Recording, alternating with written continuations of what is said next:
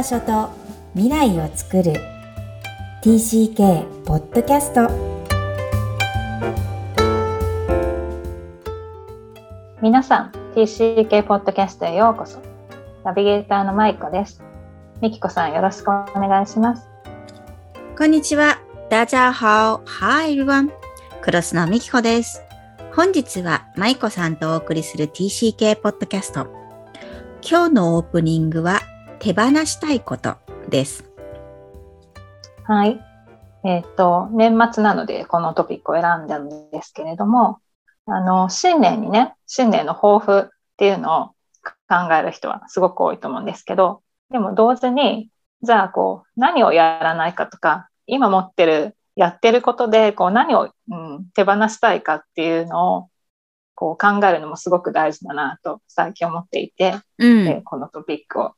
選んでみました。うん。うん。みきこさんは何かありますか？手放したいこと？したいこと、うん。とか、やめたいこととか、来年はこれはもうやんなくていいかなとか。うん、そりゃね、多分書き出したら書けるんだけど、今言われてパッて思いつくことは、うん、なんだろう。あの、いつもね、働き方について一生懸命考えすぎてるのね。だから、うんうん、その考える思考をやめて、ただいただいた縁で、いつも私は生かされてるっていう、こう、うん、そう思ってるんだけどね、うん、なかなかね、なんか自分ですぐ仕掛けようとするから、いやいや、もう心理畑で、本当に出会えたカウンセリングで、えクライアントさんと、えー、漂っていくんだっていうような、そういう一年に来年はしたいんですけどね。はい、いいですね。うん。舞子さんはどうですか？私はね、あの、好きなことの方がこれ難しいなと思うんですけど、なんか料理をするなんかのを一部手放したい。そのなんか毎日こう割と3食料理をしていて、で楽しいんだけど、うんで、しかもこうこっちだと買ってくるってなると、なんか食べたいものがなかったりするんですよ。で料理ってダイレクトに自分の体調とかに、うん、確かに、うん、なんかね影響を与えちゃうからあんまりこう自分が好ましくないと思ってるものとか食べたくないんだけど、かといって、こうコロナの一番こうパンデミックひどかった時ほどなんか豆に料理してたら、なんか他にやりたいこととか、そういう時間とかがやっぱり取れなくなってくるし、こう、いかにこう体調はとか自分のこう心地いいものを取り入れるっていうところはキープしつつ、なんかもうちょっとシンプルにしていけたら、うん、っていうのが、うん、課題。かな。3食作ってるのは大変だね。すごいなと思いました。はい。はい。それでは、えっ、ー、と、今日のテーマに入っていきたいと思います。今日のテーマは未解決の悲嘆です。いつもご紹介している、えーと、参考書籍には、未解決の悲嘆は何らかの形で必ず現れると端的にはっきりと記載されています、ね。これってあの必ずって書いてあるんですけど、これってかなり衝撃的なフレーズですよね。うん。うん、はい。えー、だからこそ何回もお伝えしちゃっているんですが、はい、えー、これこそ私自身、元 TCK の一例として事例をお伝えできればいいのかなと思います。えー、私自身が、え何度もお伝えしてますように、70年代のニューヨークの帰国生、元 TCK になります。え本当に当時、えー、もう40年前のことですが、ニューヨークが楽しくて、はい、えー、ニューヨークで大きくなる、成長する自分を夢見ていたような子供でした。うん、えー、どこ、しかしながらね、どこかで、え3つ上の兄がいるんですが、途中から彼が全日制の日本人学校に転校したり、IT 機器がないもちろん時代ですから、日本から送られてくる、えー、船便で来るのかな？通信教育で、こう、日本語の勉強をさせられている兄を横で見ていると、えーはい、誰から言われたわけでもないんですが、いつか日本に帰らなければならないんだっていうことも自然と理解している TCK でした。えしかし一旦帰国すると、ニューヨーク生活はまるでなかったかのように、普通の日本生活に突入する名古屋時代です。え英語を使うことも機会としては当時はなく、アメリカとの文通、友達も最初はやっていたんですが、自分がどんどん英語が書けなくなっていったんですね。えそれで亡くなっていくという事実とか、えー、中国中学校、高校と、まあ、英語は始まるんですが、何もなかったかのように移動したことがなかったお友達の日本人と同じようになんか過ごしていたような自分がいます。えー、つまり TCK の自分って確かにあるのに、どこかそれを出さない。壁を作っていた自分っていうのがあるなっていうのは、今振り返ってもよくわかります。これが、えー、参考書籍で言われている否認という形なんですよね。うん、うん、なるほど。その、例えば外のの日本の社会で、まあそういうのを出す場がなかったと思うんですけど、まあ例えばご家族の中でもそれをなんかニューヨークの思い出とかをこう話したりとか、なんかみんなで確認し合ってっていうようなお時間もなかった感じですか、うん、うん、多分兄とはしていたと思うんですけど、うん、決してニューヨークの生活がい良かったと母は認識していないので、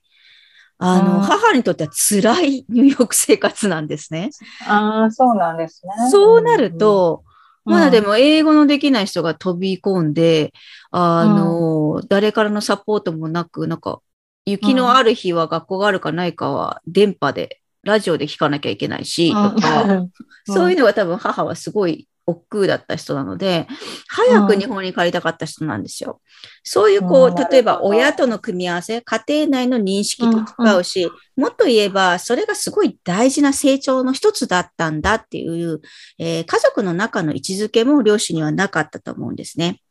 私自身はそれがないとしても、名古屋でどっかこう、英語で自由に話せる場所が一つでもあればそこに入れてほしかったのにって思うんですが、私は名古屋の中心地から1時間もかかるような、名古屋市内のに、えー、ちょっと僻地にのお家だったので、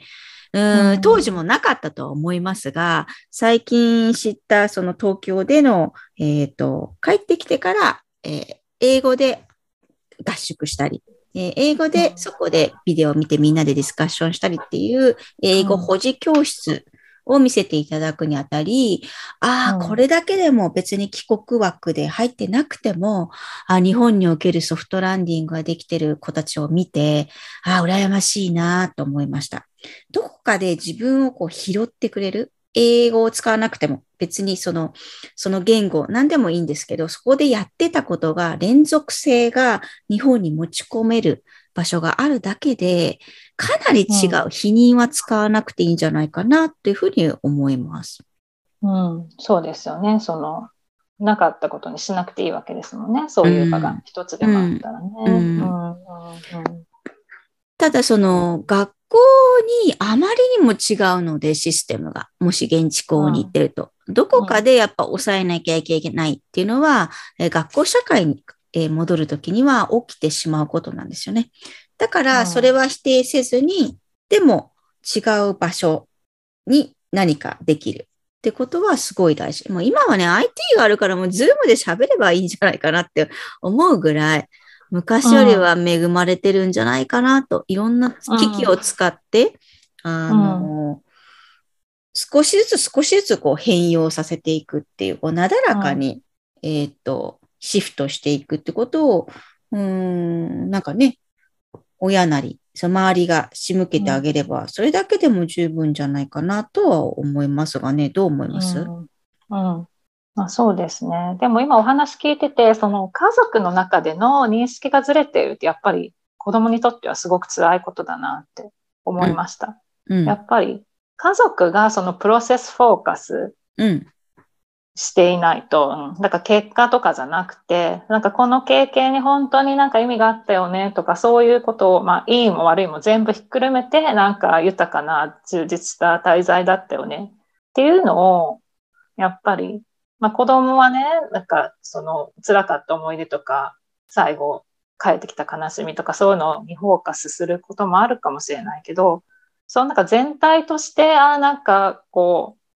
うん、いい経験だったよねっていうのなんか繰り返し繰り返し家族で共有するだけでもなんか全然違うのかなと思って、外の世界がどうあれ、やっぱ戻ってくる場所だし、なんかベースなので、家族ってすごく。その通りですね。本当そうです。なんかそういうふうに、うん、感じました。うん、あの、セーフティーベースなので、家族が、それは一致するに越したことはないんですが、まあもちろん一致しない場合もあると思います。そういう場合ですね、それに限らないとは思うんですが、未解決の負担になってしまうので、現れる一般的な反応は、えー否認以外にも怒りがあるというふうに言われています。えー、これはね、えー、怒りが TCK の悲嘆に由来しているものだとなかなか理解されないんですが、えー、傷を見せたくないために、辛さを抱えることができないために、えー、TCK 自らが悲嘆を怒りにすり替えてしまうという場合も、えー、多々あります。まあ、怒りは結局寂しさを増幅させるもので、えー、よく言われるのが、うんと怒りって二次感情で、下には一時感情がいろんな感情を感じれば、怒りっていうのは、えー、受け出せらないっていうよりも、そこに変換しないっていうふうに言われるんですが、逆に怒りが出たってことは下に悲しみがあることが多いっていうような感情の特質があるんですよね。うんただ、あの、TCK に怒りがあるっていうふうに聞かれるとびっくりするかもしれないんですが、えー、とかくね、あの、思春期の時期とまたがるので、あの、思春期だから仕方がない。TCK にの怒りでっていうふうに理解できない場合も、あ親としてはあるんじゃないかなとは想像できます。うん。うん、うん、どうですかね？怒り。怒り、うん。その怒りだけを捉えると、やっぱりなんかそれにまあ振り回されるっていうか、なんか自分がすごく波動で影響を受けちゃったりとかすると思うんですけど、まあ怒りってやっぱり必要だから起こってることが多いと思うんですよ。だから、それを抑え込んでもまた爆発するだけなので、なんかそれに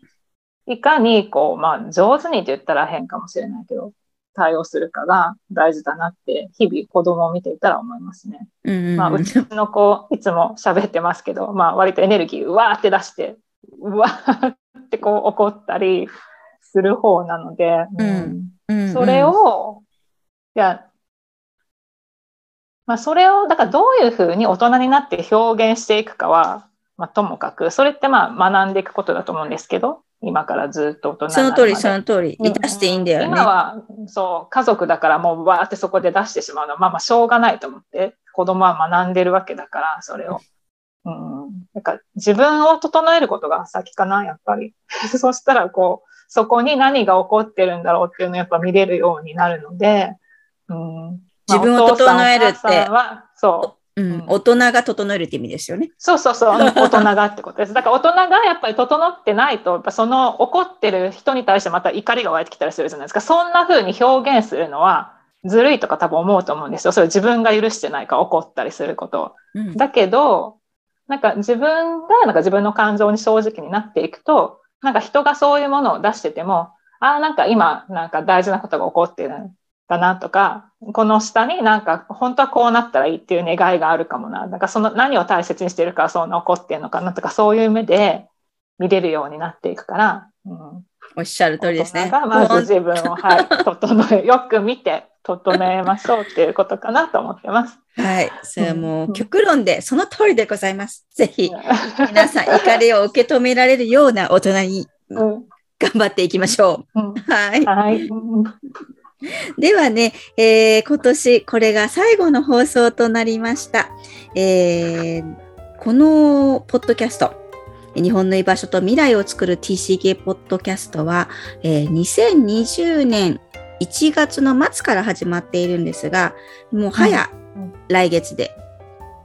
2年になるんですね。2年ですね。うん、そうです。まいこさんは途中から参加いただいてますが、この2021年どうでしたでしょうか、はいはい。そうですね。まあ、本当にこう参加させていただいていることで、まあ、自分の子育てとか、あるいはもっと広く、ね、TCK のお子さんに対する見方がこう毎回気づきがあって、うん、自分も一緒に学ばせていただいてるなってすごく思っています。で、はいうん、これがあのどんな方が聞いてくださっているかちょっと目に見えないのがねすごく残念なんですけれども本当にこう聞いてなんかどう感じたよとかあるいはなんかこういうことで具体的になんか困ってるとかなんかどんなことでもいいのでなんかこう皆さんのご意見とかぜひ聞けたら嬉しいなと思っているのであのそういうご意見などもぜひ送っていただけたら嬉しいです。本当そうですよね。うん、えー、特にこの番組のあの Facebook はあるので、えー、よかったら Facebook のコメントにでも書いていただけると、はい、励みになって嬉しいです。はい、はい。このポッドキャスト、来年も続きますので、ぜひぜひよろしくお願いします。はい、お願いいたします。この番組ではお悩みや質問を受け付けています。詳細は育ちネット多文化で検索してホームページからアクセスしてください。さらに、ポッドキャストを確実にお届けするために、購読ボタンを押して登録をお願いいたします。このポッドキャストを聞いてくださっている皆さん、良いお年をお迎えください。はい、良いお年を。